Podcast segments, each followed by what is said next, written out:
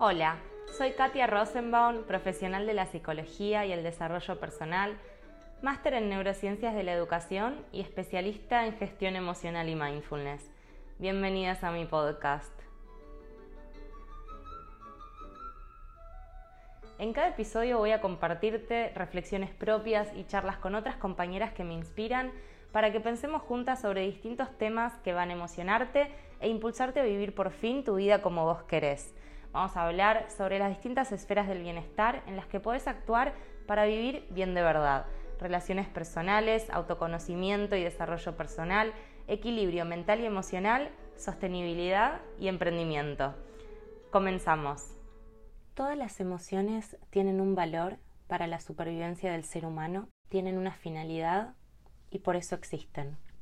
Las emociones que percibimos como desagradables traen un mensaje, son señal de algo y la mejor manera de atravesarlas es habitarlas con atención y observar qué están queriendo decirte. Pareciera que vivimos en la era del imperialismo, pero hoy son las grandes marcas, las redes sociales y los medios de comunicación los que a través de sus mensajes nos hacen creer que la única forma, la forma correcta de vivir nuestras vidas es siendo felices y teniéndolo todo.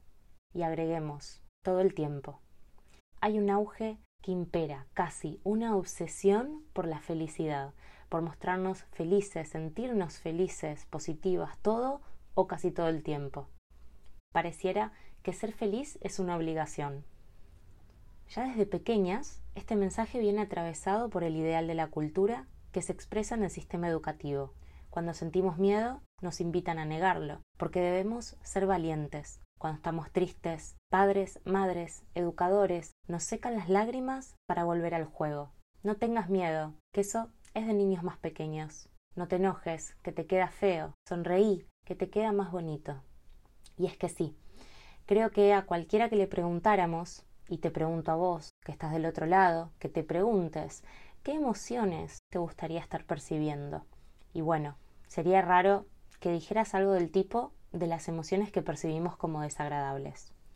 Todas y todos, creo, que elegiríamos, si pudiéramos, emociones que van por la línea del placer, del amor, de la tranquilidad, pero este apego a la felicidad, esta huida de todo lo que produce malestar, está ya demonizando los estados dolorosos, que al final son inherentes a la experiencia humana en su totalidad.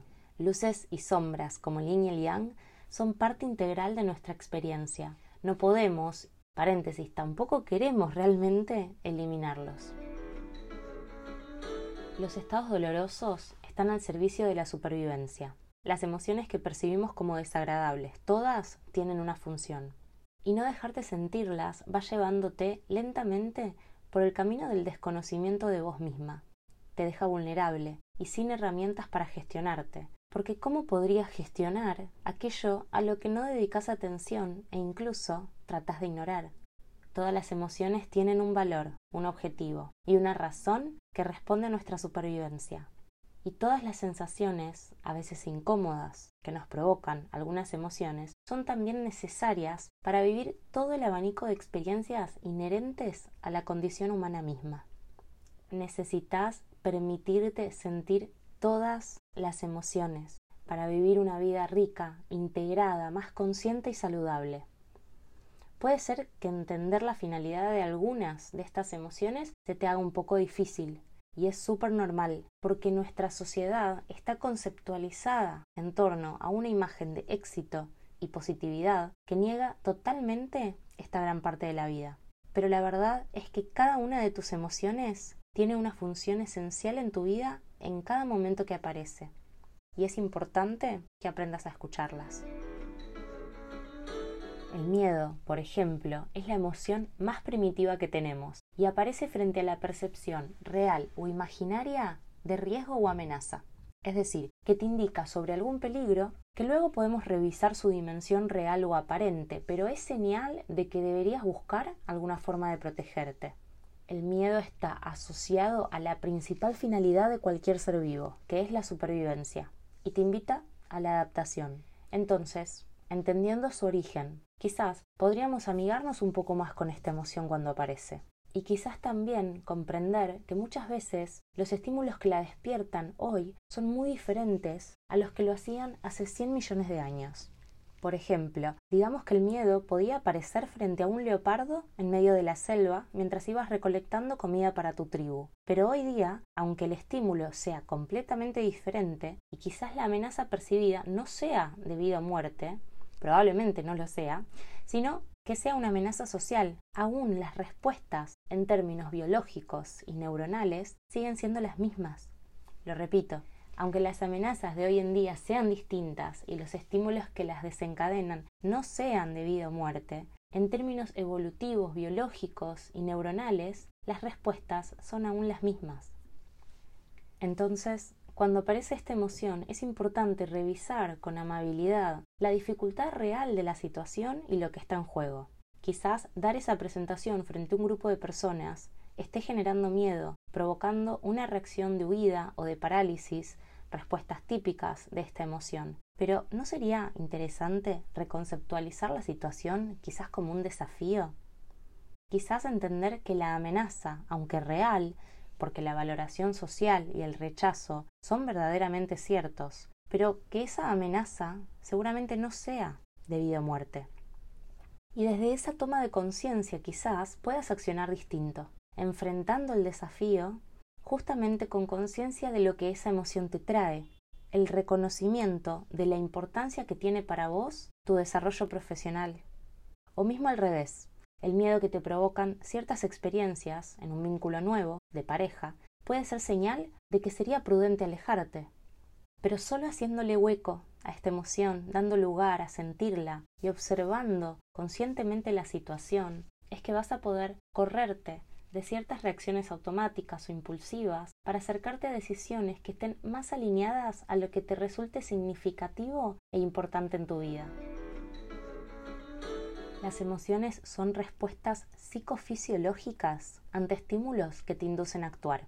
Es decir, que respondemos no solo desde el plano psicológico y cognitivo, sino también con el cuerpo, ya sea que te muevan a protegerte como puede ser el caso del miedo que estaba comentando, o que te empujen a satisfacer alguna necesidad, como puede ser el amor que te impulsa a conectar con otras personas. Pero cuando hablamos de las emociones que percibimos de forma desagradable o displacentera, es importante aprender a gestionarlas bien para que no nos abrumen.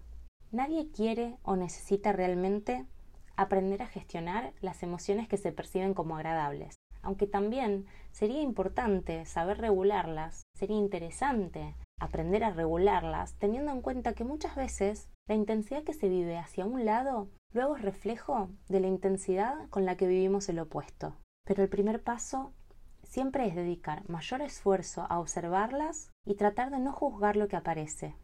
Bueno, no juzgarlas en verdad sería imposible, digamos que es un mecanismo natural del cerebro que te permite clasificar las cosas, también necesario para sobrevivir. Pero se trata más de no engancharte con esos juicios.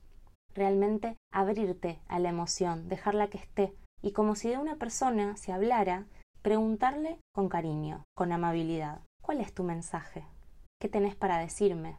Si logras identificar la causa de tus emociones, entender de dónde vienen y qué estímulos las desencadenan, vas a estar un paso bastante adelante para poder regular la intensidad que traen y no dejar que te abrumen, porque esta información es realmente muy útil de cara a saber cómo responder a ellas. Y desde ahí, al final, se trata de tomar decisiones, pero sin esa información que te dan tus emociones, cualquier decisión que tomes en tu vida va a ser una decisión parcial, sesgada de alguna manera, porque le falta esa parte de información fundamental para no tomar decisiones en piloto automático.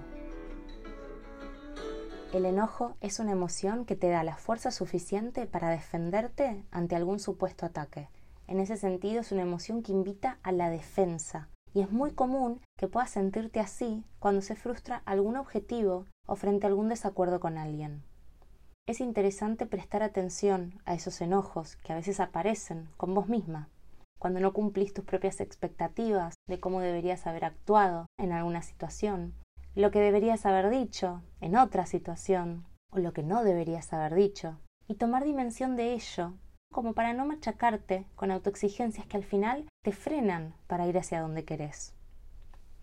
El enojo sirve para proteger tus valores, tus creencias e incluso a las personas que valoras en tu entorno más cercano. Pero, como decía en esto, es importante evaluar la magnitud de tu respuesta y revisar esa supuesta amenaza que estás percibiendo en función de tu propia historia. Revisar muchas veces ciertas creencias limitantes que te pueden estar invadiendo para que la respuesta sea realmente concordante con la situación. La tristeza, por otra parte, invita a la reflexión y promueve la introspección que necesitas para obtener una visión más analítica de las situaciones. Aparece frente a la pérdida real o imaginaria de algo o alguien valorado, pero también cuando te sentís incapaz de solucionar o enfrentar algún problema o situación. ¿Cuántas veces nos sentimos tristes y buscamos acallar esta emoción como sea, saliendo con amigas, mirando Netflix o incluso trabajando? El límite con la rumia es fino, pero darle lugar a la introspección que te pide esta emoción es verdaderamente fundamental. Hacer cierto análisis personal de la situación, de nuevo, revisando tu historia, tu futuro y tu vida en general, no es opcional si quieres vivir una vida consciente. Al final, es el único camino posible para cultivar tu desarrollo personal y espiritual.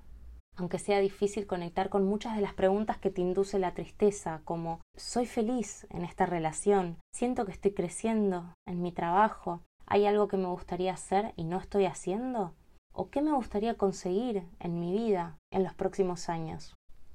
Evitar esta emoción y las preguntas difíciles solo hacen que la tristeza crezca y perdure aún más en el tiempo.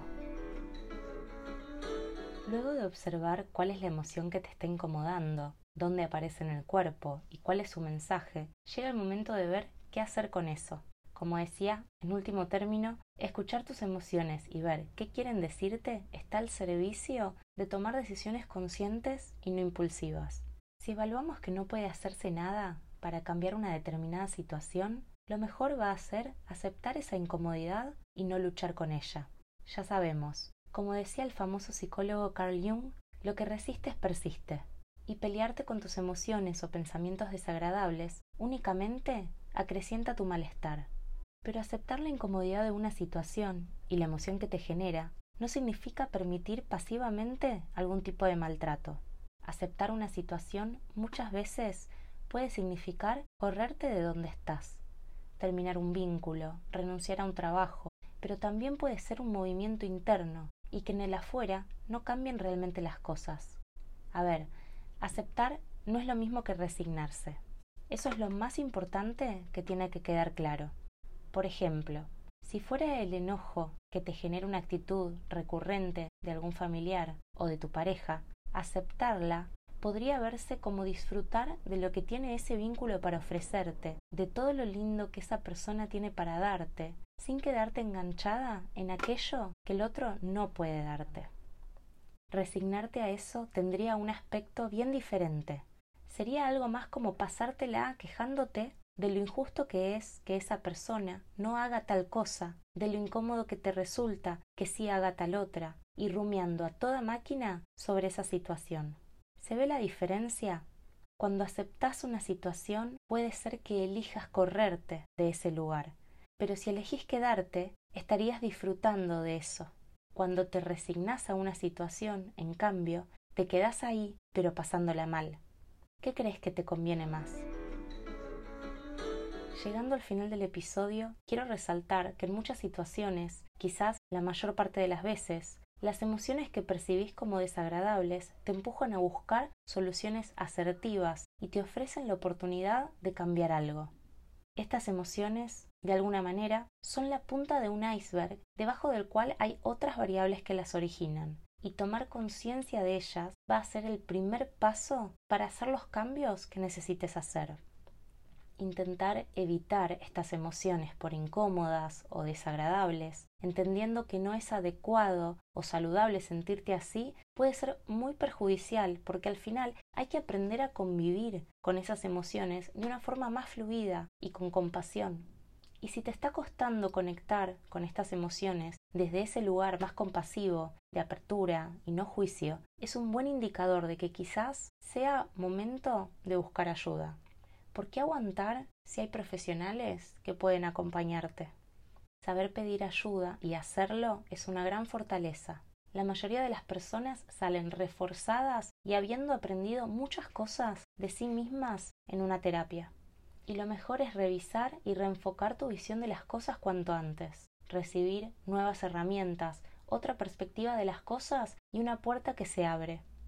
En la descripción del episodio voy a dejar un link para que puedas agendar una entrevista conmigo. Cuando confirmes un horario, me pongo en contacto con vos, así resolvemos cualquier duda antes de vernos. La idea de este primer encuentro es que podamos conocernos, que me cuentes un poco de vos, contarte yo también un poco sobre cómo trabajo, un poco sobre mí, y desde ahí vemos juntas la posibilidad de continuar trabajando. Como siempre digo, armamos equipo. Y ahora sí, llegamos al final del episodio. Espero que te haya dejado pensando, reflexionando, que te dé herramientas para avanzar en tu camino y sobre todo que te vayas con esa sensación de estar contenida, arropada y habiendo aprendido algo nuevo. Si te gustó el episodio, pero sobre todo si realmente te sirvió, me encantaría que le saques una captura de pantalla y lo compartas para que más mujeres como vos puedan escucharlo. Si aún no estamos conectadas en Instagram, te invito a que te des una vuelta por ahí en arroba katia.rosenbaum para no perdernos la pista. Y recordá que en el link de mi biografía podés acceder a mis cartas virtuales y conectar en ese espacio slow y consciente que cuido con muchísimo amor y también hay un regalito ahí esperándote, con 10 preguntas de autoconocimiento para que puedas ir respondiendo a tu propio ritmo y cultivar así el vínculo más importante de tu vida, que es el vínculo que tenés con vos misma. Te mando un fuerte y cariñoso abrazo y nos escuchamos en el próximo y último episodio de esta primera temporada de mi podcast.